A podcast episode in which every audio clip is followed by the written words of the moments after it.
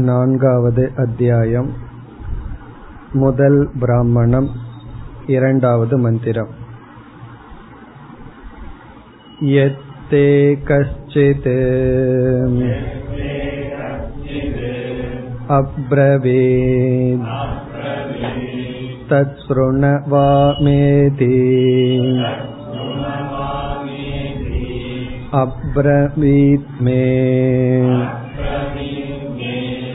जित्वा शैलिनिः वाग्वै ब्रह्मेति यथा मातृमान् पितृमान् आचार्यवान् ब्रूयात् तथा तच्चैलिनिः अब्रवीत् वाग्वै ब्रह्मेति अवततक हि किं स्यातिति अब्रवीत्तु ते तस्य आयतनं प्रतिष्ठाम् न मे अब्रवीतिति एकपात्वा एतत् सम्राडिति स वै नः ब्रूहि याज्ञवल्क्य वागेव आयतनम् आकाशप्रतिष्ठा प्रज्ञा इत्येतदुपासीत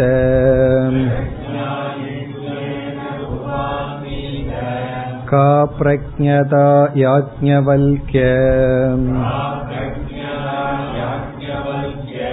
वागेव सम्राडिति ह उवाच वाचा वै सम्राट् बन्धुः प्रज्ञायते ऋग्वेदो यजुर्वेदः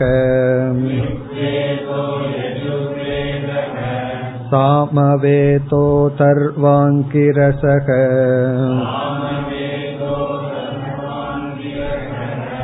इतिहासपुराणम् विद्या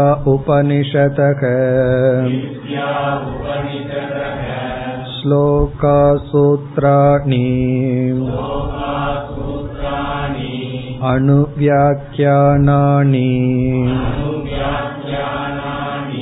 व्याख्यानानि इष्टं हुतम् अशितम् पायितम् अयं च लोकः परश्च लोकः सर्वाणि च भूतानि वाचैव सम्राट् प्रज्ञायन्ते वाक्वै सम्राट् परमं ब्रह्म नैनं वाग्जहाति सर्वाणि येनम् भूतानि अभिरक्षन्ति देवो भूत्वा देवानप्येति य एवं विद्वान् एतदुपास्ते हस्तिऋषभम्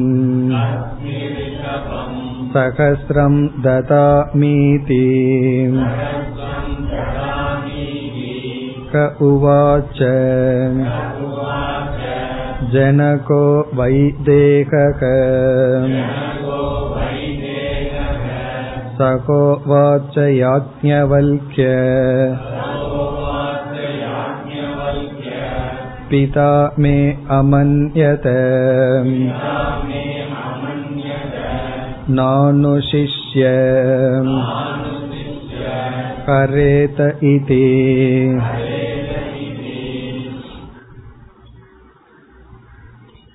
நான்காவது அத்தியாயத்திற்குள் நுழைந்துள்ளோம்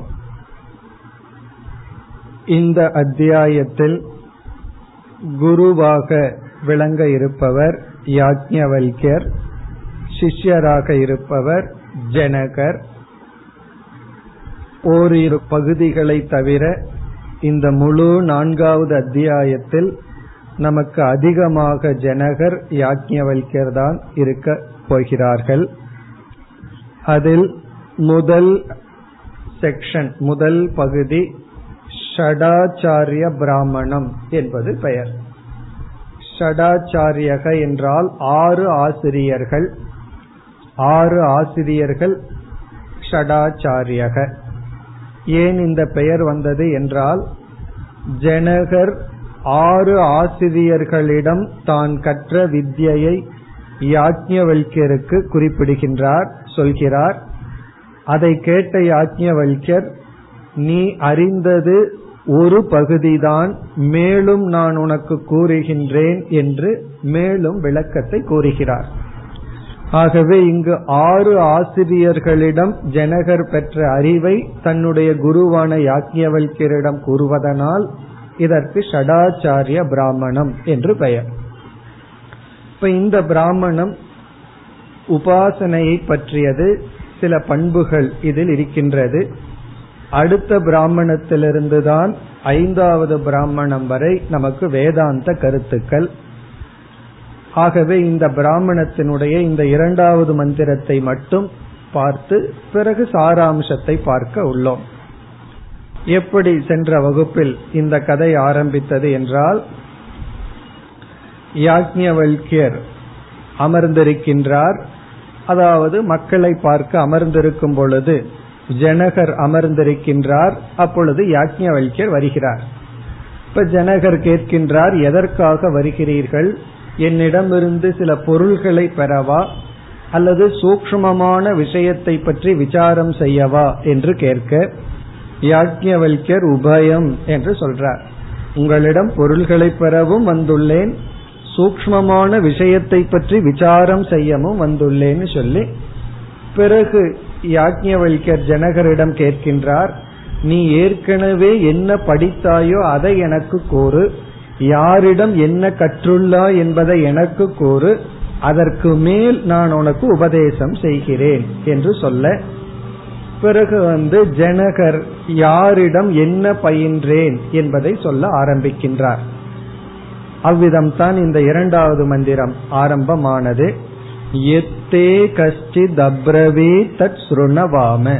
நீ யாரிடம் என்ன கேட்டாயோ அதை நான் கேட்கிறேன்னு குரு சொல்கின்றார். ஜித்வா சைலினிகி. ஜித்வா அல்லது சைலினி என்ற ஆச்சாரியரிடமிருந்து நான் வாக்வை பிரம்ம என்கின்ற ஒரு உபதேசத்தை கேட்டேன் என்று சொல்றார். சொன்ன உடனே யாக்ஞவல்யர் என்ன செய்கின்றார்? நீ கேட்ட ஆசிரியர்கள் மூன்று விதத்தில் சுத்தியை அடைந்தவர்கள். மூன்று இடத்தில் தூய்மையை அடைந்தவர்கள். ஆகவே அவர்களுடைய வாக்கானது உண்மை. அவர்கள் சொல்கின்ற உபதேசத்தில் சத்தியம் இருக்கின்றது. அதை பின்பற்றலாம் என்று கூறினார். நம்ம சென்ற வகுப்பில் அந்த மூன்று பேரிடத்தில் ஒரு ஜீவன் அடைய வேண்டிய சுத்தி என்னன்னு பார்த்தோம். அதுதான் இங்கு வந்தது. யதா மாத்ருமான் பித்ருமான் ஆச்சாரியவான் ப்ரூயாத். முதலில் ஒரு ஜீவன் பெற வேண்டிய தூய்மை சுத்தி மாத்ருமான் தாயிடமிருந்து. மாத்ருமான் என்றால் ஒருவன் தாயை அடைந்தவன் தாயுடன் கூடியவன். தாயுடன் கூடியவன்னா தாய் இல்லாம யாரும் பிறப்பதில்லை. தாயிடமிருந்து பெற வேண்டிய அன்பையும் அரவணைப்பையும் பெற்றவன். அது வந்து ஒரு முக்கியமான தகுதி ஆகின்ற ஏன்னா ஒரு காலத்துல நம்ம எப்படிப்பட்ட குணத்தோட வரப்போறோம்ங்கிறது நமக்கு தாயிடம் கிடைத்த அல்லது கிடைக்காத அன்பை பொறுத்து இருக்கின்றது ஏன்னா பிறக்கும் பொழுதே இந்த உலகத்துல ஒரு பயத்துடன் ஒரு இன்செக்யூரிட்டியுடன் பிறக்கிறோம். எல்லாத்தாடையும் ஒதுக்கப்பட்டவர்கள் நாம் அப்படிங்கிற எண்ணத்துடன் பிறக்கின்றோம். அப்பொழுது தாய் தான் அந்த எமோஷனல் மெச்சூரிட்டியை கொடுத்தாக வேண்டும். அது மட்டுமல்ல நம்முடைய பழக்க வழக்கங்கள் இதெல்லாம் நம்ம தாயை பார்த்து தான் தெரிந்து கொள்கின்றோம். ஆகவே ஒரு குழந்தையினுடைய முழு பர்சனாலிட்டி ஒரு குழந்தை எப்படி உருவாகிறது என்பதற்கு முக்கிய பங்கு தாய். இப்ப மாத்ருமான் என்றால் தாயிடம் பெற வேண்டிய சம்ஸ்காரத்தை பெற்றவர்கள். அது முதல். இரண்டாவது பித்ரு பித்ருமான். பித்ருமான் என்றால் தந்தை. தந்தையிடமிருந்து பெற வேண்டிய அன்பு அரவணைப்பு கண்டிப்பு ஒழுக்கம் இதை பெற்றவர்கள். அப்படின்னு என்ன அர்த்தம்னா ஒரு குழந்தை தாயினுடைய தந்தையினுடைய பிரசன்ஸ் அவர்களுடைய இருப்பு அவர்களுடைய ஒழுக்கம் அவர்களுடைய படிப்பினை அனுபவிக்க வேண்டும். பிறகு மூன்றாவது ஆச்சாரியவான். ஆசிரியரிடமிருந்து பெற வேண்டிய சம்ஸ்காரங்கள் பெற வேண்டிய ஒழுக்கங்கள். இப்படி ஒரு ஜீவன் தாயிடம் பிறகு தந்தையிடம் பிறகு ஆசிரியரிடம் பெற வேண்டிய பக்குவத்தை பெற்றிருக்க வேண்டும். ஆசிரியருக்கு நம்ம சென்ற வகுப்புல பொருள் பார்த்தோம் ஆச்சினோதி சாஸ்திராணி சாஸ்திர பல சாஸ்திரங்களை எல்லாம் அவர் சேகரித்து ஆச்சாரே ஸ்தாபயத்யபி. நம்மை ஆச்சாரத்தில் நுழைக்கின்றார். எப்படி வாழ வேண்டும்ங்கிற ஆச்சாரியத்தை சொல்லிக் கொடுக்கின்றார். ஸ்வயம் ஆச்சரதே எஸ்மாத் தானும் ஆச்சாரப்படி இருக்கின்றார். தஸ்மாத் ஆச்சாரிய உச்சதே. இப்ப ஆச்சாரியக என்றால் யார் நம்மை ஒழுக்கத்தில் இப்படித்தான் வாழ வேண்டும் என்கின்ற வாழ்க்கை முறையில் நம்மை ஈடுபடுத்துகிறார்களோ அவர்கள் ஆச்சாரியர்கள். அப்படி இந்த மூன்று இடத்திலும் யார் சம்ஸ்காரத்தை அடைந்தவர்களோ? அப்படின்னு என்ன? இந்த மூவரிடமும் பெற வேண்டியதை யார் பெற்றார்களோ? தாய் வந்து குழந்தைக்கு கொடுக்க வேண்டியது அன்பு தானே தவிர வேற ஒண்ணும் கிடையாது. தந்தை என்ன கொடுக்கணுமோ அதை கொடுக்கணும். ஆனா பல தாய் தந்தை எல்லாம் என்ன முடிவு பண்ணி வச்சிருக்காங்க? குழந்தைக்கு பணம் சம்பாரிச்சு வச்சு கொடுத்துட்டு போகணும்னு நினைச்சிட்டு ரெண்டு பேரும் குழந்தைய போய் ஏதாவது அனாதை ஆசிரமத்துல விட்டுட்டு அதுக்கு பேரு தான் மாறி இருக்கு. அனாதை ஆசிரமங்கிற அந்த கிரச்சு அப்படின்னு பேரை மாத்தி வச்சுட்டு எங்கேயோ கொண்டு போய் விட்டுட்டு பணத்தை சம்பாரிச்சு தாய் தந்தையினுடைய பிரசன்ஸ குழந்தைக்கு கொடுப்பதில்லை. குழந்தைக்கு அவர்களுடைய பிரசன்ஸ கொடுக்கணும். பொருளை அல்ல. பொருளை சம்பாதிக்கிற அறிவை கொடுத்துட்டு அதை விட செலவு பண்ண எப்படி செலவு பண்ணணுங்கிற அறிவையும் கொடுத்துட்டு போகணும். இவங்க சம்பாரிச்சு கொடுத்துட்டு போயிடுறாங்க செலவு எப்படி பண்ணணுங்கிற அறிவை கொடுப்பதில்லை பண்பாட்டை கொடுப்பதில்லை. அப்படியெல்லாம் இல்லாமல் சரியான தாய் தந்தை ஆசிரியரை ஒரு ஜீவன் அனுபவித்திருந்தால் அவன் ஆசிரியராக இருந்து உபதேசித்தால் அந்த வாக்கியம் சரியாக இருக்கும். அப்ப வேதாந்தம் படிச்சு நம்ம நாலு பேர்த்துக்கு உபதேசம் பண்ணணும்னா நாம எந்த அளவுக்கு வேதாந்தத்தையோ தர்ம சாஸ்திரத்தையோ புரிஞ்சிருப்போங்கிறது நாம் இந்த மூன்று இடத்திலே சம்ஸ்காரத்தை தூய்மையை அடைந்திருக்க வேண்டும். இப்ப இதுல சாஸ்திரத்தில் என்ன சொல்லப்படுகிறது? எல்லோருக்குமே இந்த வாய்ப்பு முழுமையா கிடைக்கிறதுக்கு சந்தர்ப்பம் இல்லை. சில குழந்தைகள் பிறந்த உடனே தாயை இழந்திருக்கலாம் மரணம் ஏற்பட்டிருக்கலாம் அல்லது தந்தை இறந்திருக்கலாம். இப்படி எல்லாம் இருந்தா அப்ப என்ன பண்றதுன்னு சொன்னா அதையெல்லாம் தான் நம்ம வந்து ஆசிரியரிடம் பெற்றுக்கொள்ள வேண்டும். அதுக்காகத்தான் நம்ம அந்த குரு ஸ்தோத்துல துவமேவ மாதா பிதா துவமேவன் எல்லாம் சொல்றோம். அதனுடைய அர்த்தம் என்னன்னு சொன்னா இப்போ அந்த காலத்துல வந்து குருகுலம்னு இருந்தது. சிறு வயதிலேயே போய் குருகுலத்துல படிப்பார்கள். அப்பொழுது தாய் தந்தையை இழந்த குழந்தைகளை குரு என்ன செய்வார்? எக்ஸ்ட்ரா கேர் கொடுத்து தாயிடம் என்ன அன்பு இழக்கப்பட்டதோ அதை குரு கொடுப்பார். தந்தையிடம் என்ன அன்பு இழக்கப்பட்டதோ அதை குரு கொடுப்பார். அப்படி தாய் தந்தையிடம் இருந்தும் அன்பு கிடைக்கவில்லை என்றாலோ அல்லது இல்லாமல் போய் அன்பு கிடைக்கவில்லை என்றாலோ அது வந்து வேற வழி இல்லாம காம்பன்சேஷன் குருவிடமிருந்து வருகின்றது. குருவிடமிருந்து பெற்றுக்கொள்ள வேண்டும். எப்படியோ நம்ம அன்பை அனுபவிச்சா தான் அன்பை கொடுக்க முடியும். ஒருவன் எதை அனுபவிக்கிறானோ அதைத்தான் மற்றவங்களுக்கு கொடுக்க முடியும். நாம் ஒரு தப்பு பண்றோம் அதை ஒருவர் மன்னிக்கிறார். இப்ப மன்னிக்கிறதுனால வர்ற பெனிஃபிட் பிரயோஜனத்தை நம்ம அனுபவிச்சிருந்தா தான் வேற யாராவது தப்பு பண்ண நமக்கு மன்னிக்க தோணும். நாம ஒரு சின்ன தப்புக்கு பெரிய அடி வாங்கிய பழகி இருக்கிறோம்னு சொன்னா நம்மிடத்துல வந்து யாராவது சிறிய தப்பு பண்ணா நாம அவனுக்கு பெருசா அடி கொடுப்போம். காரணம் என்ன? அதைத்தானே நம்ம அனுபவிச்சிருக்கோம். ஆகவே இந்த மன்னித்தல் அரவணைத்தல் இதையெல்லாம் நம்ம அனுபவிச்சிருந்தா தான் அதை நம்ம கொடுக்க முடியும். இப்படி நம்முடைய மனம் பண்பாடு அடைய வேண்டும் என்றால் நல்ல தாய் நல்ல தந்தை நல்ல ஆசிரியரை நாம் அடைய வேண்டும். தாய் தந்தை வந்து பிராரப்தத்தில் அமையும். ஏன்னா அதெல்லாம் நம்ம சூஸ் பண்ண முடியாது. இந்த அம்மாவை தேர்ந்தெடுக்கிறேன் இந்த அப்பாவை தேர்ந்தெடுக்கிறேன்னு ஒரு ஜீவனுக்கு சாய்ஸ் இல்லை. ஆனா ஆசிரியர்னு வரும்பொழுது அங்க ஓரளவுக்கு புருஷார்த்தம் இருக்கின்ற.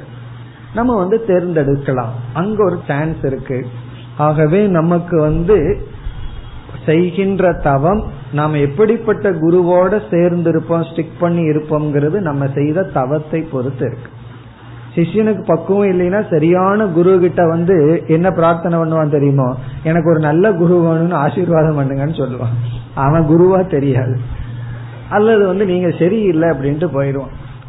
காரணம் என்ன? பக்குவம் இருந்தா தான் நம்ம சரியான இடத்துக்கு வருவோம். அது எதை குறிக்குதுன்னு சொன்னா நமக்கு வந்து சாய்ஸ் இருக்கு ஆசிரியர் விஷயத்தில். சின்ன குழந்தையா இருக்கும் போது அதெல்லாம் தெரியாது. அப்பா எந்த ஸ்கூல்ல கொண்டு போய் விடுறாங்களோ அங்கதான் படிக்கிறோம் அது வேறு விஷயம். கொஞ்சம் வளர்ந்ததற்கு பிறகு நம்ம யார குருவா எடுத்துட்டு யார பின்பற்றுறதுங்கிறது நமக்கு வந்து வாய்ப்பு இருக்கின்றது. ஆகவே எதை இழந்தாலும் குருவிடம் பெற்று கொள்ளலாம். சரி குருவுமே கிடைக்கல என்ன பண்றதுன்னா? அதுக்கு தான் தெய்வம். இப்ப ஈஸ்வரன் தான். அதனாலதான் பார்த்தீங்கன்னா ஈஸ்வரனை கடவுள் அம்மாவா கடவுளை வந்து குழந்தையாக கடவுளையே ஆசிரியராக வழிபட்டா பிறகு கடவுள் ஏதோ ஒரு விதத்துல நமக்கு கொடுத்து உதவுவார். இப்படி இங்கு யாஜ்யவல்யர் என்ன சொல்றார்? மாத்ருமான் பித்ருமான் ஆச்சாரியவான் புரூயாத். இப்படிப்பட்டவர்கள் சொல்லி இருந்தால் அந்த வாக்கியம் வந்து பிரமாணம். அது அறிவை கொடுக்கும் கருவிதான். இனி மேற்கொண்டு தொடரலாம். ததா தத் சைலினிகி அப்ரவீத்.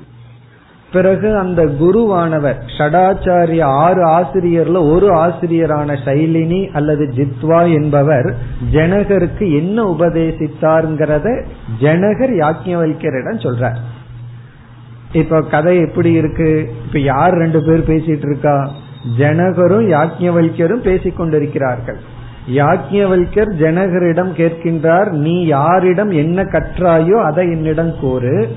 நான் அதை பரிசீலனை பண்ணி அது எந்த அளவுக்கு சரியா இருக்குன்னு பார்த்துட்டு பிறகு வந்து நான் மேற்கொண்டு உனக்கு உபதேசம் பண்றேன் அப்படின்னு குரு சொல்ற என்னைக்குமே குரு சில சமயம் அப்படி சொல்லிடுவார்.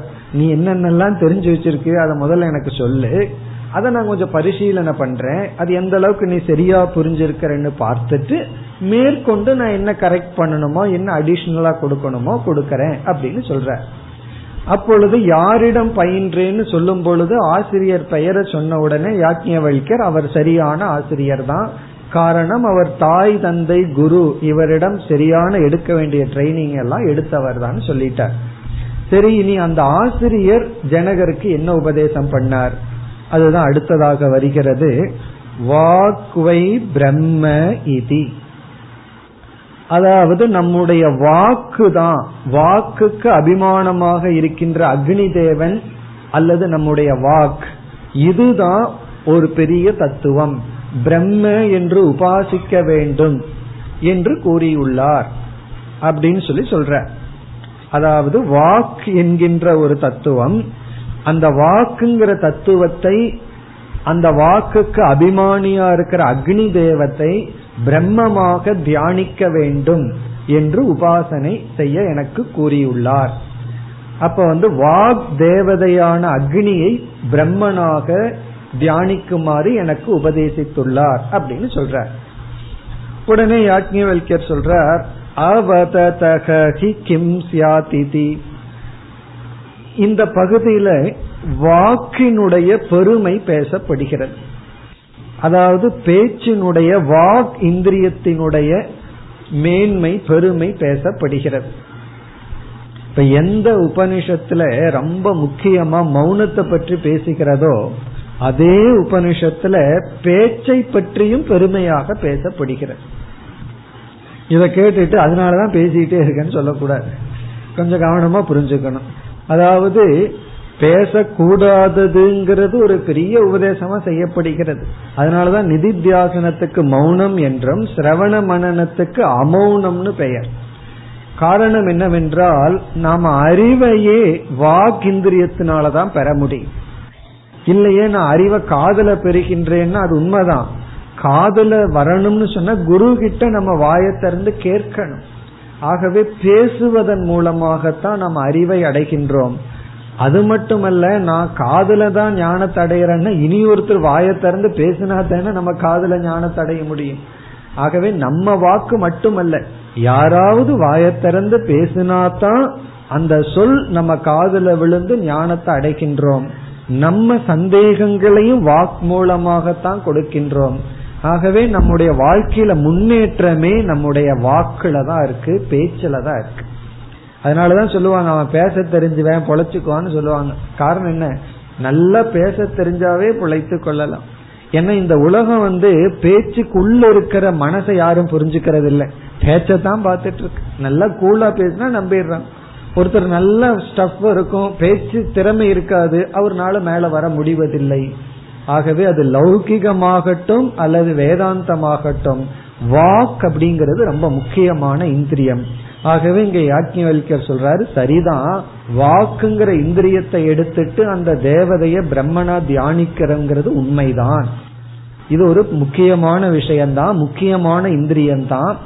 ஆகவே அதை வந்து ஏற்றுக்கொள்ளப்படுகிறதுன்னு யாஜ்ஞவல்யர் வந்து அங்கீகாரம் செய்யறார் ஏன்னா முக்கியமான ஒரு இந்திரியத்தை எடுத்துட்டு தான் பிரம்மன் என்று தியானிக்க வேண்டும்னு உனக்கு உபதேசம் செய்துள்ளார்.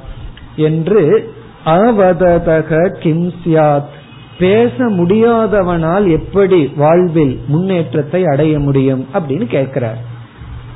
பிறகு யாக்ஞவல்யர் ஜனகரிடம் கேட்கிறார் உனக்கு வாக்க பத்தி இவ்வளவுதான் சொல்லி கொடுத்தாரா? இதற்கு மேலும் உபதேசம் செய்தாரா? அது அடுத்த பகுதி. அப்ரவீத்து தே தஸ்ய ஆயதனம் பிரதிஷ்டாம். அதாவது வாக் என்கின்ற இந்திரியத்தினுடைய ஸ்தானம் ஆயத்தனம்னா இந்த வாக் எந்த இடத்துல தங்கி இருக்கின்றது என்றும் பிறகு இதனுடைய பிரதிஷ்டா இதற்கு பிரதிஷ்டை எது என்கின்ற விஷயத்தையும் இதையெல்லாம் உனக்கு கூறினாரா அப்படின்னு கேக்குற.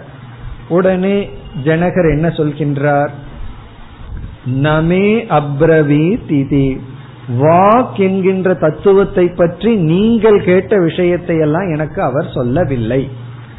அவர் அதை பற்றி எல்லாம் கூறவில்லைன்னு சொல்றார். உடனே யாக்ஞர் சொல்றார் ஏகபாத்வா ஏதத் சம்ராட் இதி. நீ வந்து வாக் இந்திரியத்தை பற்றி தெரிந்து கொண்ட விஷயம் ஒரு பகுதி தான் ஒன் போர்த்து தான். அதாவது நாலுல ஒரு பகுதியைத்தான் நீ தெரிஞ்சிருக்கிற. ஏக பாத் அப்படின்னா நான்கு பாதத்துல ஒரு பாதத்தை தான் தெரிஞ்சிருக்க. மேலும் மூன்று விஷயங்கள் நீ இதுல தெரிஞ்சு அத்துடன் சேர்ந்து தியானிக்க வேண்டும் என்று சொல்கின்றார். உடனே ஜனகர் என்ன சொல்றார்? ஆகவே நீங்கள் அதை எனக்கு உபதேசம் செய்யுங்கள். சவை நோ புரூஹி யாக்ஞவல்கிய ஹே யாக்ஞவல்கிய ரிஷி அவர்களை எனக்கு உபதேசம் செய்யுங்கள்னு கேட்கிறார். உடனே யாக்ஞவல்யர் உபதேசம் செய்கின்றார். அதனுடைய சாராம்சத்தை இப்பொழுது பார்த்தால் இப்ப இங்க வந்து ரிஷி வந்து ஜித்வா என்பவர். ஜித்வா என்பவர் ரிஷி. நாம் ஒரு தேவதையை பிரம்மனாக உபாசனை செய்ய வேண்டும். அந்த தேவதை வந்து அக்னி தேவன். அவ்வளவுதான் இவருக்கு தெரிஞ்சிருக்கு. அதனுடைய ஆயத்தனம் என்னவென்றால் நம்முடைய வாக் இந்திரியம். அத வந்து ஜனகருக்கு யாஜ்ஞர் சொல்றார். அப்ப வந்து ரிஷி வந்து ஜித்துவா. அவர் உபதேசித்த தேவதை வந்து அக்னி. அதற்கு வந்து ஆயத்தனம் வந்து நம்முடைய வாக் இந்திரியம்.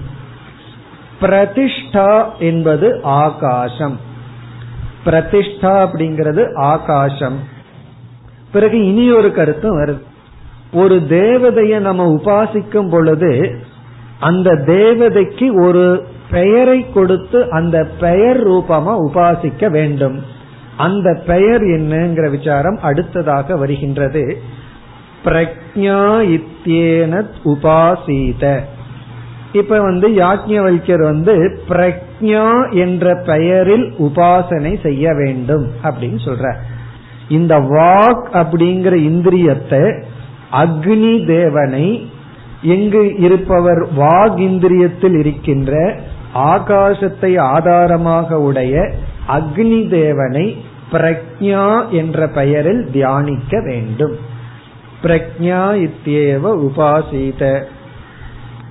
இப்ப இந்த இடத்துல என்ன சொல்லப்படுகிறதுன்னு சொன்னா இந்த பிரக்ஞா என்பது உபனிஷத் என்று இங்கு சொல்லப்படுகிறது. இந்த இடத்துல உபனிஷத்துக்கு வேற அர்த்தம். உபனிஷத் அப்படின்னா ரகசியமான பெயர். ரகசியம் நாம இந்த அக்னி தேவனுக்கு அல்லது வாக் இந்திரியத்துக்கு இனி ஒரு ரகசியமான பெயர் என்ன அப்படின்னா பிரக்ஞா. இப்ப பிரக்ஞா அப்படிங்கிறது நேம். இப்ப இங்க உபாசனையினுடைய பேட்டர்ன் எப்படி இருக்கு அப்படின்னு சொன்னா யாரு ரிஷி எந்த தேவதை எந்த ஆயத்தனம் என்ன உபனிஷத். அதுதான். இப்ப இதுல பார்த்தோம்னா ஜித்வா அப்படிங்கிற ரிஷி அவருக்கு இனி ஒரு பெயர் ஷைலினி. அவர் வந்து அக்னி தேவனை பிரம்மமாக உபாசிக்க வேண்டும்னு சொன்னார். அந்த அக்னி தேவன் இருக்கின்ற இடம் வாக். எல்லா தேவதைகளுக்கும் பிரதிஷ்டா ஆகாசம்தான். பிறகு ரகசியமான பெயர் என்ன அப்படின்னா பிரக்ஞா இப்ப எதற்கு வந்து வாக் இந்திரியத்திற்கு பிரக்ஞான்னு பெயர் வந்தது என்றால் பிரக்ஞா அப்படின்னு சொன்னா ஞானம் என்று பொருள். பிரக்ஞான ஞானம் அறிவு. இப்ப வாக் இந்திரியத்திற்கு பிரஜான்னு பெயர் வர காரணம் நம்முடைய வாக்கினுடைய அடிப்படையில தான் நமக்கு ஞானம் கிடைக்கும். நம்ம கிடைச்சிருக்கிற ஞானம் வாக் இந்திரியத்தினுடைய அடிப்படையில். இதுல பல விஷயங்கள்ல இருக்கு. இப்ப வந்து வாக்க நாம எப்படி பயன்படுத்துறோமோ அதன் அடிப்படையில தான் நமக்கு அறிவே கிடைக்குமா? நாம வாக் இந்திரியத்தை முறையா பயன்படுத்தினோம்னா தான் நம்ம அறிவை அடைய முடியும். காரணம் நம்முடைய மனசு இருக்கே அது வந்து பரோக்ஷம். மனசுக்குள்ள என்ன என்ன ஓடிட்டு இருக்குன்னு யாருக்குமே தெரியாது. நமக்குள்ள நல்ல எண்ணம் ஓடலாம் தீய எண்ணம் ஓடலாம் பொறாமையான எண்ணம் ஓடலாம் இப்படி வேணாலும் இருக்கலாம். மற்றவர்கள் நம்மைய புரிஞ்சுக்கிறது எதன் அடிப்படையில்? நம்ம முகத்தை பார்த்து புரிந்து கொள்ள மாட்டார்கள்.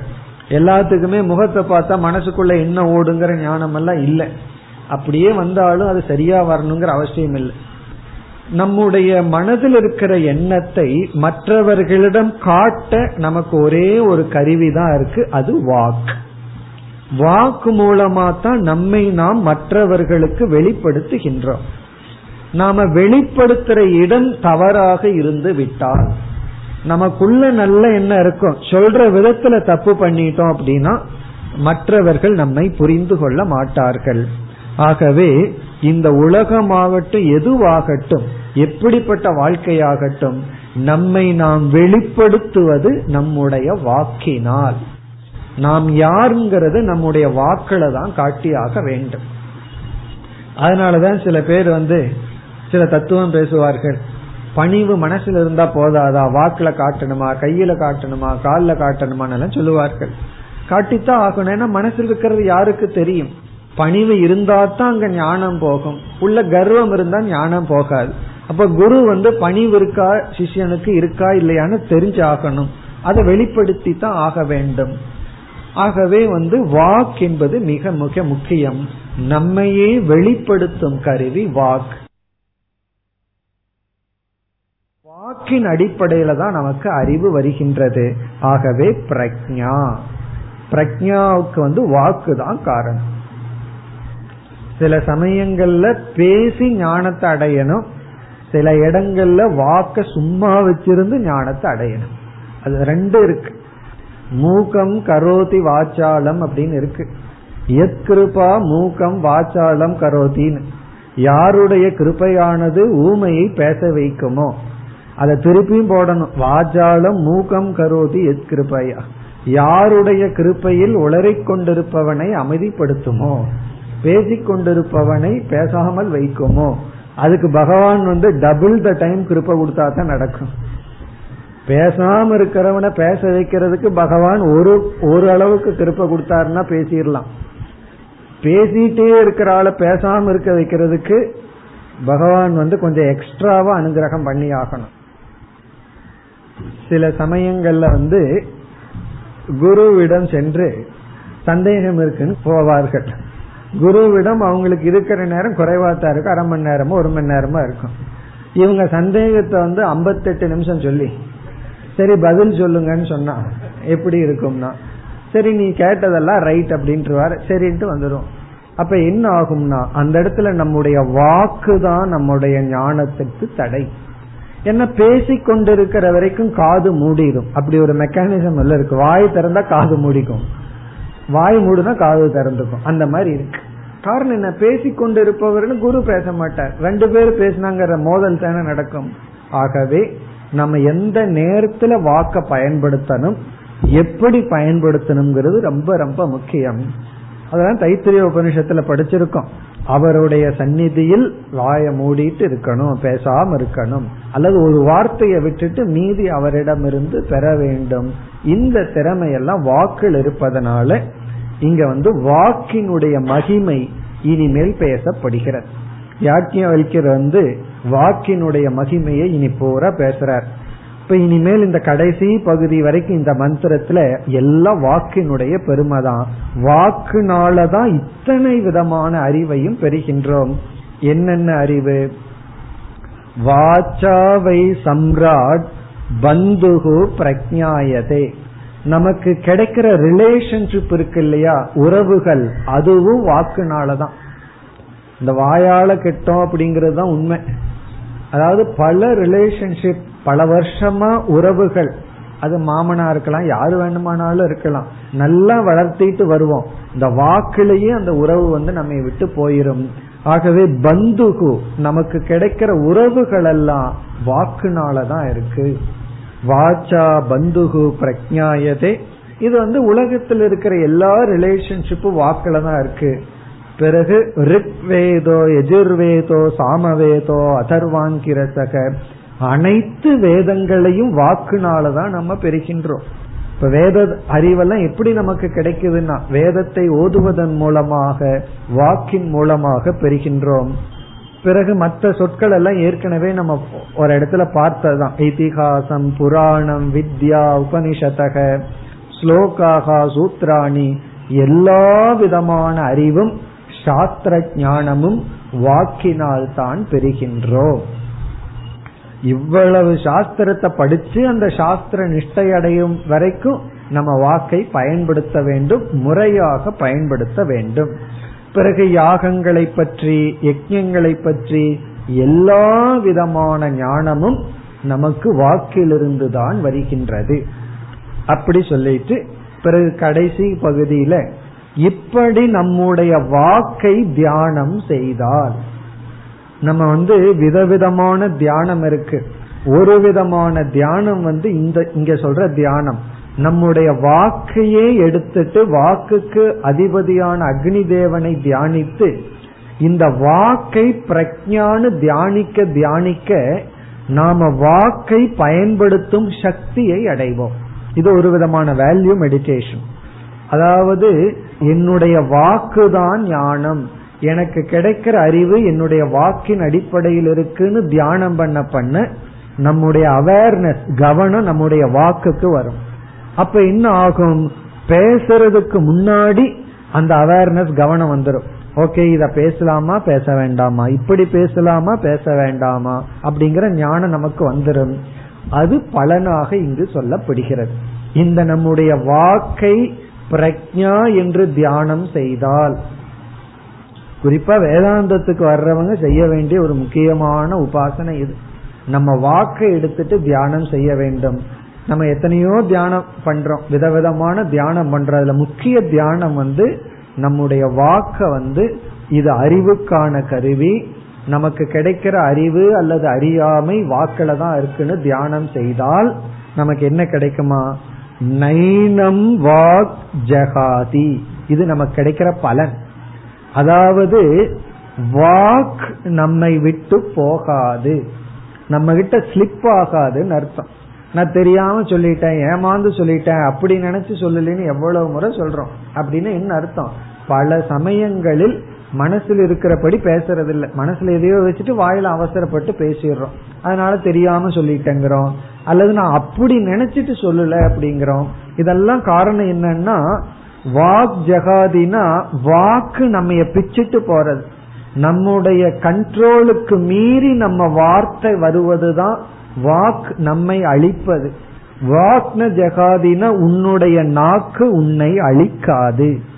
நம்முடைய நாக்கே நம்மை அழித்து விடாது. பலர் நாக்குல தான் அழிஞ்சிட்டு இருக்காங்க பலருடைய வாழ்க்கையினுடைய வீழ்ச்சிக்கு காரணம் அவர்களுடைய வார்த்தைகள் தான் பேச்சுதான்.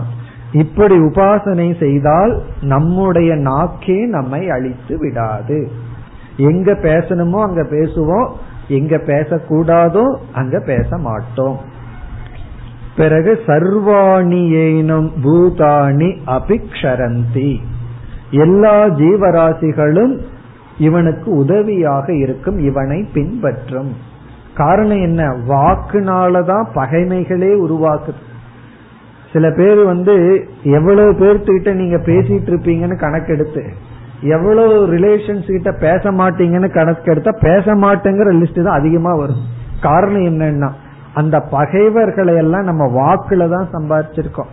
தேவையில்லாத இடத்துல தேவையில்லாம பேசி நம்ம வந்து பகைவர்களை சம்பாதித்துள்ளோம். அப்படியெல்லாம் இருக்காது. எந்த ஜீவராசிகளிடமும் பகைமை நமக்கு வராது. இது வந்து இகலோக பலன்.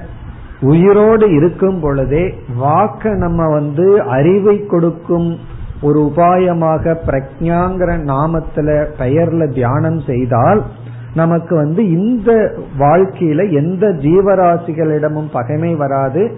வாக் நம்மை காப்பாற்றும். நம்முடைய வாக்கே நமக்கு ஒரு நண்பனாக இருக்கும். சரி இறந்ததற்கு பிறகு என்ன பலன்? இதோட நிறுத்திட்டோம். வேதாந்தத்துக்கெல்லாம் வரல. ஞானத்தடையில பிரம்ம ஞானத்திற்கெல்லாம் வரல. இதோட நிறுத்தி விட்டால் என்ன பலன்? இது ஒரு முக்கியமான வாக்கியம் அடிக்கடி சங்கரர் கோட் பண்றது. தேவோ பூத்வா தேவான் அப்பேதி அடிக்கடி கோட் பண்ற வாக்கியம். தேவோ பூத்வா தேவான் அப்பேதி தேவோ பூத்வா என்றால் தேவனாகவே மாறி தேவோ பூத்வான மாறி. உயிரோடு இருக்கும் பொழுதே தேவதா அம்சமாக இவன் மாறி தேவான் அப்பேதி இறந்ததற்கு பிறகு தேவதையுடன் கலந்து விடுகின்றான். தேவான் அப்பேதின அந்த தேவதையுடன் கலக்கின்றான். அக்னி தேவனுடன் ஒன்றாகி விடுகின்றான். இது வந்து பலன். தேவோ பூத்வா தேவான் அப்பேதி ஒரு தேவனாகவே ஆகி தேவனிடம் கலந்து விடுகின்றான்.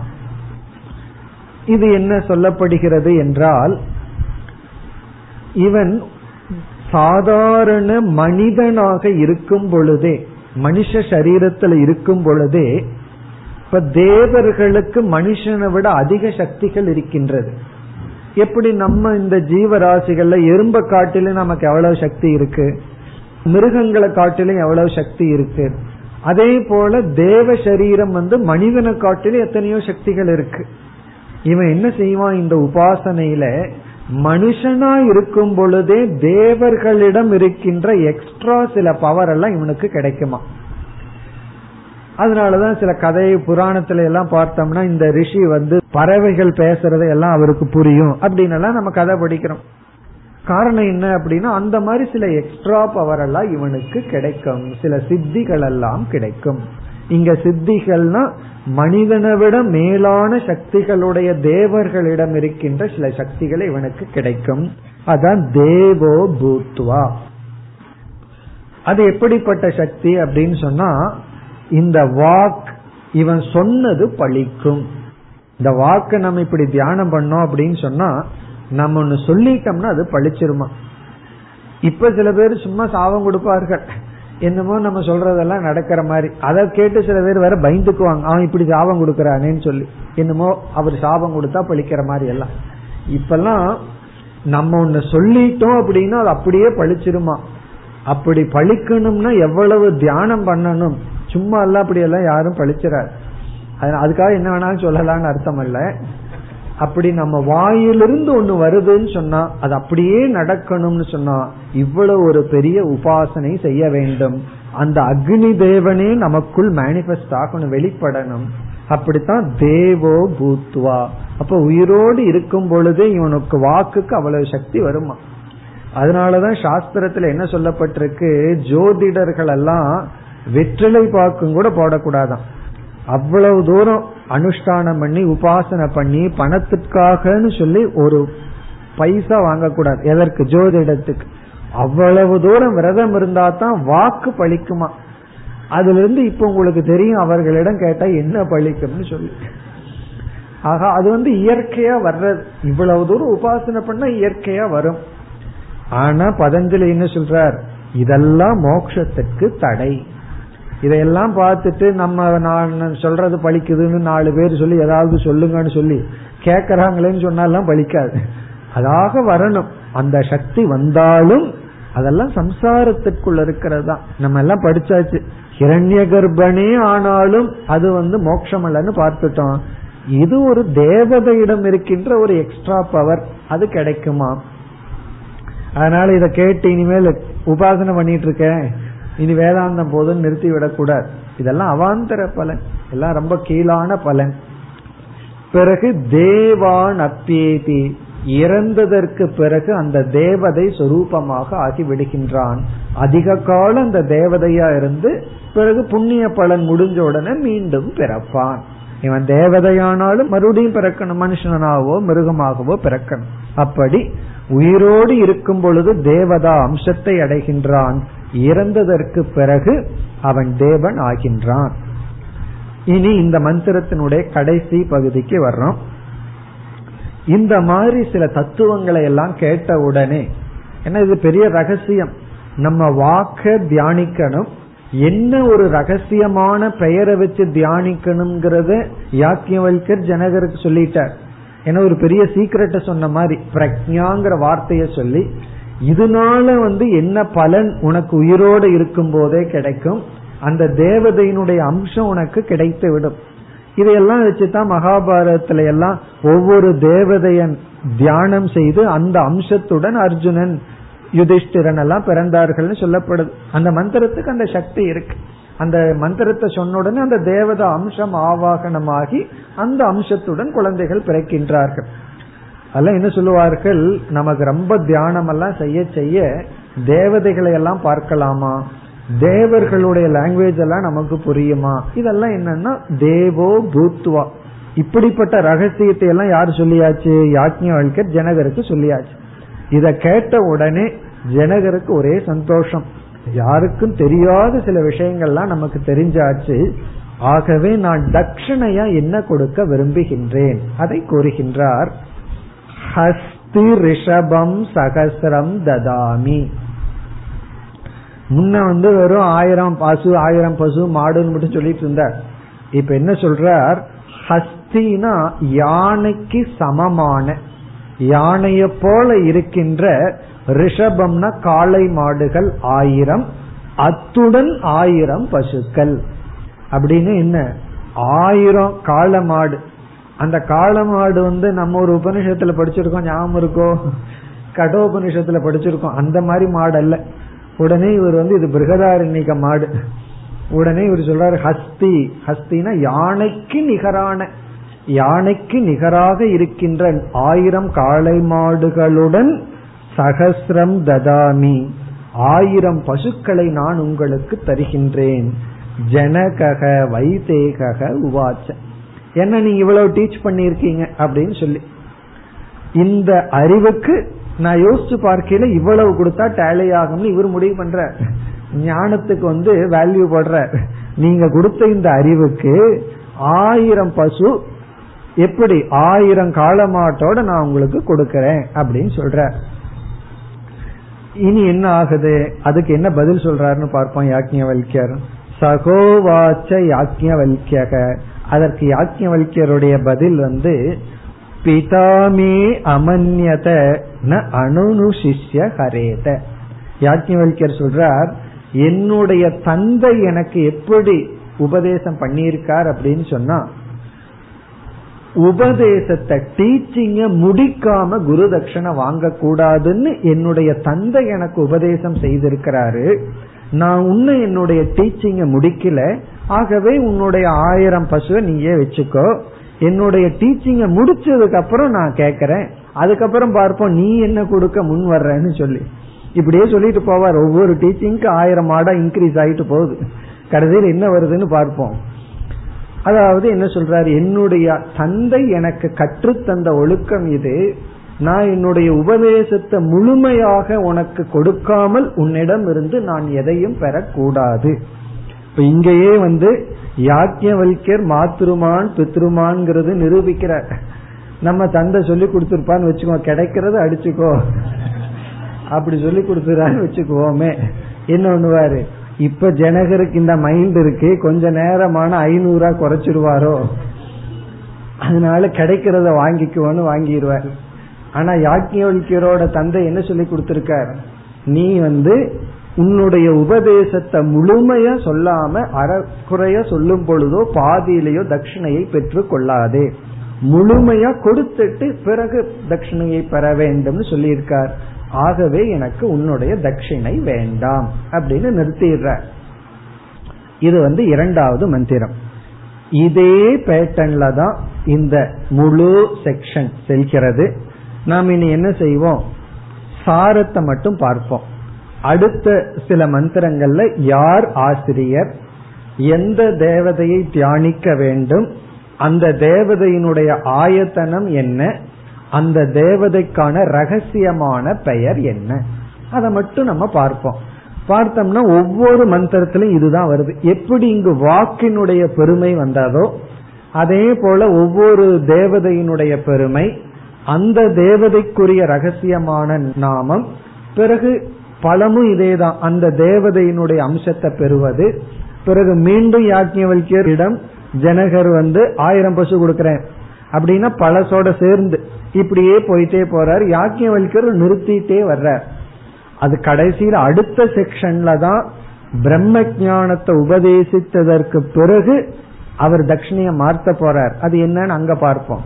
அது வரைக்கும் இவர் இதே போல சொல்லிட்டு போறார். ஆகவே நம்ம சாராம்சத்தை பார்ப்போம். இனி அடுத்தது வந்து உதங்கக என்பவர் ஆசிரியர். இப்ப ஒன்று முடிஞ்சது நம்ம ஆற பார்க்க போற ஒரு சார்ட் மாதிரி இப்ப பார்த்து முடிச்சிருவோம். ஃபர்ஸ்ட் வந்து ஜித்வாங்கிறவர். முதல்ல வந்து ஜித்வா அப்படிங்கிறவர் தான் இப்ப நம்ம பார்த்தோம். அவர் அறிமுகப்படுத்திய தேவதை வந்து அக்னி. அவர் அறிமுகப்படுத்திய தேவதை அக்னி. பிறகு ஆயத்தனம் வந்து வாக். ஆயத்தனம்ங்கிற ஹெட்டிங்ல வாக் பிறகு ரகசியமான பெயர் பிரக்ஞா. எல்லாத்துக்கும் ஆகாசம் தான் பிரதிஷ்டா. அதனால இதைத்தான் நம்ம பார்க்க போறோம். அப்ப ரிஷியினுடைய பெயர் அதற்கப்புறம் தேவதை மூன்றாவது ஆயத்தனம் நான்காவது ரகசியமான பெயர் உபனிஷத். இப்ப நம்ம ஒன்ன பார்த்து முடிச்சிட்டோம். அடுத்தது வந்து உதங்கக. ரிஷியினுடைய பெயர். இரண்டாவது ஆசிரியர் உதங்ககங்கிறவர்கிட்ட ஜனகர் என்ன தேவதையை பற்றி ஞானத்தை அடைஞ்சார்னா வாயுகு. தேவதைங்கில வாயுகு. வாயுங்கிற தேவதை பிரம்மமாக தியானிக்க வேண்டும். அந்த வாயு இருக்கிற இடம் ஆயத்தனம் வந்து பிராணக நம்முடைய பிராணன். இப்ப வெளியே இருக்கிற வாயு தத்துவத்தை தியானிக்க வேண்டும். வாயு தேவனை தியானிக்கும் பொழுது அவர் இருக்கின்ற இருப்பிடமாக நம்முடைய பிராணனை தியானிக்க வேண்டும். இப்ப நம்ம தியானத்துக்கு எது விஷயமாயிடுதுன்னா பிராணன். பிராணன் தான் விஷயமாயிடுது. சரி என்ன பெயர்ல தியானிக்க வேண்டும்? ரகசியமான பெயர் வந்து பிரியக. பிரியம் பிரியக. இதுல ஒவ்வொன்றிலயும் ஒரு சம்பந்தம் இருக்கு. இப்ப இந்த தியானம் எப்படின்னு சொன்னா நம்ம வாயுவை தியானிக்கும் பொழுது அந்த வாயு பிராண ரூபமா தியானிக்க வேண்டும். ஆகவே நம்முடைய பிராணனை தியானித்த. நம்ம பிராணனை அப்சர்வ் பண்ணும் போதே பிராணன் அமைதியாகும். நீங்க ஒரு இடத்துல போய் அமர்ந்து ஜஸ்ட் பிராணனை அப்சர்வ் பண்ணுங்க. பிராணன் அமைதியாகும் வேகமா ஓடிட்டு இருக்கிற பிராணன் சீராகி விடும். அதை பார்த்தாவே சீராகிவிடும். அப்படி வெளியே இருக்கிற வாயு தேவதை நமக்கு பிராணனாக பிறகு என்ன பெயர்ல தியானிக்கணும்? பிரியம். பிரியம் அப்படின்னா விருப்பத்துக்கு உரியது. அதனாலதான் பிரியமான ஒருத்தரை வந்து என்னோட மூச்சு என்னுடைய பிராண காத்தேன்னு சொல்லுவோம். நமக்கு கஷ்டம் கொடுத்தா என்னுடைய பிராணனை வாங்காதன்னு சொல்லுவோம். அப்படி பிரியமானவர்களிடம் உன்னிடத்துல என்னுடைய உயிரையே வச்சிருக்கேன். என்னுடைய பிராணனே உங்ககிட்ட இருக்குன்னு சொல்லுவோம். அப்போ நமக்கு இந்த உலகத்திலேயே பிரியமானது நம்முடைய பிராணன் தான் யாராவது வந்து உனக்கு ஏதாவது கொடுக்க உன் பிராணனை மட்டும் எனக்கு கொடுத்துருன்னு சொன்னா கொடுத்துருவோமோ? நமக்கு பிரியமானது நம்முடைய பிராணன். ஆகவே பிரியம்ங்கிற வார்த்தைய பிராணன்கிற தத்துவத்தில் நாம் தியானிக்க வேண்டும். இப்படி தியானிச்சா என்ன கிடைக்கும்னா இங்கும் அதேதான் தேவோ பூத்வா தேவா நப்பியேதி வாயு தேவனிடம் இருக்கின்ற சில சக்திகள் எல்லாம் உயிரோடு இருக்கும் போதே கிடைச்சிருமா? வாயு எப்படி உடனே வேகமா சஞ்சரிக்கிறார். அதே போல இங்கிருந்து வீட்டுக்கு அப்படியே போயிடலாமா? கிளாஸ் முடிஞ்சோடனே டிசப்பியர் அங்க அப்பியர் அப்படி ஒரு சித்துக்கள் எல்லாம் நமக்கு கிடைச்சிருமா? கூடு விட்டு கூடு வாயிரம் எல்லாம் சொல்லுவாங்களே ஒரு ஆவிக்குள்ள போறது இந்த மாதிரி ஒரு இடத்துல இருந்து இனி ஒரு இடத்துக்கு போறது இந்த மாதிரி சில சக்திகள் பிறகு பிராணசக்தி. நமக்கு வந்து பிராணசக்திகள் எல்லாம் கிடைக்கும். அதனால சில சக்திகள் கிடைக்கும். அல்லது எனக்கு வாக்கு வேண்டாம் இந்த தேவதையை தியானிப்பண்ண இந்த தேவதையை தியானித்தால் இறந்ததற்கு அப்புறம் வாயு தேவனுடன் ஐக்கியம் ஆகலாம் இதை கேட்ட உடனே இந்த ரகசியத்தை எல்லாம் தெரிஞ்ச உடனே மீண்டும் ஜனகர் வந்து மறுபடியும் ஆயிரம் பசு ஆயிரம் காளையோட தர்றங்கிறார். மறுபடியும் இப்ப ரெண்டாயிரம் ஆயாச்சு ஆனா யாக்ஞவல்கிறேன்னு சொல்றார் நான் என்னுடைய உபதேசத்தை பூர்த்தி பண்ணல. அதனால வந்து அதே பதில தான் சொல்ற இனி அடுத்தது மூன்றாவது. பர்குகு தேவதையினுடைய பெயர் பர்குகு தேவதை அல்ல ரிஷியினுடைய பெயர் பர்குகு இவர் அறிமுகப்படுத்திய தேவதை வந்து ஆதித்யக சூரியன் ஆதித்யன் ஆதித்யக. ஆதித்யனை தியானித்தல். சரி இந்த ஆதித்ய தேவனுடைய இருப்பிடம் என்ன? எங்க இருப்பதாக தியானிக்க வேண்டும்? சக்ஷுகு கண்கள். தேவதையை கேட்ட உடனே நம்மளே கஸ் பண்ணி சொன்னா கரெக்டா இருக்கும். சக்ஷுகு கண்கள். சரி பிரியமான பெயர் என்ன? அப்படின்னு சொன்னா கண்ணுக்கு பிரியமான பெயர். என்ன பெயர்ல கண்ணை தியானிக்கணும்னா சத்தியம். சத்தியம்ங்கிற பெயர். காரணம் என்ன தெரியுமோ? நம்ம வந்து ஒருத்தர் கிட்ட போய் சொல்றோம். இது அப்படின்னு சொல்லி. உண்மையா பொய்யானா சத்தியமா சொல்றேன் நான் கண்ணிலேயே பார்த்தேன் அப்படின்னு சொல்றோம். அப்ப கண்ல பார்த்தா அது சத்தியம் ஆயிருது ஆகவே கண்ணு வந்து உண்மைக்கு ரொம்ப அருகில் இருக்கு. ஆகவே வந்து கண்ணில் பார்க்கறது சத்தியமாவதனால் அதுலயும் சில விதிவிலக்கு இருக்கலாம். பட் பொதுவாக கண்ணில் பார்க்கறது தான் சத்தியம். ஆகவே சத்தியம்ங்கிற பெயரில் கண்ணில் ஆதித்ய தேவன் இருப்பதாக ஆதித்ய தேவனுடைய இருப்பிடம் நம்முடைய கண்களில் இருப்பதாக தியானிக்க வேண்டும். பிரயோஜனம் எல்லாம் அதே தான் ஆதித்ய தேவனிடம் இருக்கிற சக்திகள்லாம் கிடைக்கும் தேஜஸ் கிடைக்கலாம் ஐ சைட் எல்லாம் கொஞ்சம் இம்ப்ரூவ் ஆகலாம். என்ன வேணாலும் ஆகலாம். பிறகு தூரம் இங்க இருக்கிறது ரொம்ப தூரத்துல இருக்கிறத நம்ம இங்க பார்க்கலாமா? டெலிவிஷனே இல்லாம எங்க என்ன நடக்குதோ நினைச்சோம்னா அது கண்ணில் பார்க்க முடியும். அந்த மாதிரி எல்லாம். இனி வந்து அடுத்தது பாரத்வாஜக ரிஷியினுடைய பெயர். பாரத்வாஜக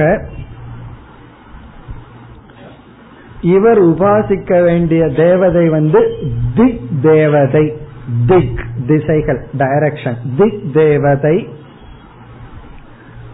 திக் தேவதை. இந்த திக் தேவதை இருக்கிற இடம் ஸ்ரோத்ரம். ஸ்ரோத்ரம் காது. என்ன காதுக்கு அதிஷ்டானம் என்ன? திக் தேவதை தான. காது? பிறகு ரகசியமான பெயர் வந்து அனந்தக அனந்தம். என்ன திக்குக்கு வந்து ஒரு லிமிட்டே கிடையாது ஆகாசத்துக்கு. ஆகவே அனந்தம் அப்படிங்கிற பெயர். அனந்தம். இப்ப பாரத்வாஜக திக் தேவதா ஸ்ரோத்ரம்ங்கிற காது பிறகு அனந்தம். அடுத்தது வந்து சத்திய காமக ரிஷியினுடைய பெயர் ஆச்சாரிய சத்திய காமக இவர் தியானிக்க எடுத்து கூறிய உபதேசம் பண்ணினது சந்திரக சந்திரதேவன். சந்திரதேவன் இருக்கின்ற இடம் நம்முடைய மனம். நம்முடைய மனம். மனதையே தியானிக்கிறது. சந்திரதேவனை வச்சு சந்திரதேவன் நம்முடைய மனஸ்வரூபமாக இருப்பதாக தியானித்தல். இதற்கு வந்து ரகசியமான பெயர் ஆனந்தக ஆனந்தம். என்ன ஆனந்தத்தை கொடுக்க வேண்டித்தது மனசு. கொடுத்து கொண்டிருப்பதுன்னு சொல்ல முடியாது. சில சமயம் அது கொடுக்கறது இல்ல கொடுக்க வேண்டித்தது நம்முடைய மனம். ஆகவே ஆனந்தம்ங்கிற பெயர்ல நம்ம மனசையே சந்திரதேவனுடைய இருப்பிடமாக தியானித்தால் ஆனந்தமா இருக்கலாம். மனசு கொஞ்சம் நல்லா இருக்கும் ஒழுங்கா வேலை செய்யும். மனம்.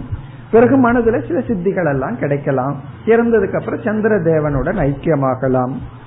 பிறகு இறுதியாக ஷா கல்யக. ஷா கல்யக. அவர் கொடுக்கிற தேவதை பிரஜாபதி. இந்த உலகத்தை உற்பத்தி செய்பவர் பிரஜாபதி. அவர் இருக்கின்ற ஸ்தானம் ஹிருதயம். ஸ்தானம் பிரஜாபதி இருக்கிற ஸ்தானம் கிருதயம். பிறகு வந்து அவருக்கு ரகசியமான பெயர் வந்து ஸ்திதிஹி. ஸ்திதி ஸ்திதினா வச்சு காப்பாற்றுற பிரஜாபதி இருக்கிற வரைக்கும் தான் இந்த உலகம் நடந்து கொண்டு இருக்கும் இவ்விதம் ஆறு ரிஷிகள் ஆறு தேவதைகள் தேவதைகளினுடைய ஸ்தானம். பிறகு வந்து அந்த தேவதைகளுக்கான ரகசிய நாம இந்த எல்லா தேவதைகளுக்கும் பிரதிஷ்டா ஆகாசம். இந்த ஆறு இடத்துலயும் ஜனகர் வந்து ஆயிரம் பசு ஆயிரம் பசுன்னு சொல்லிட்டே இருக்கார். அது இதோட முடிகின்றது. பிறகு இதனுடைய தொடர்ச்சி அடுத்த இரண்டாவது செக்ஷன் இப்ப முதல் செக்ஷனை நம்ம முடித்து விட்டோம். இனி அடுத்த வகுப்பில் இரண்டாவது பகுதிக்கு செல்வோம். ஓம் போர் நமத போர்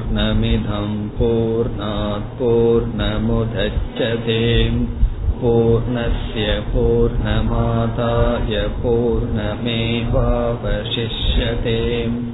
ॐ शान्ति शान्ति शान्तिः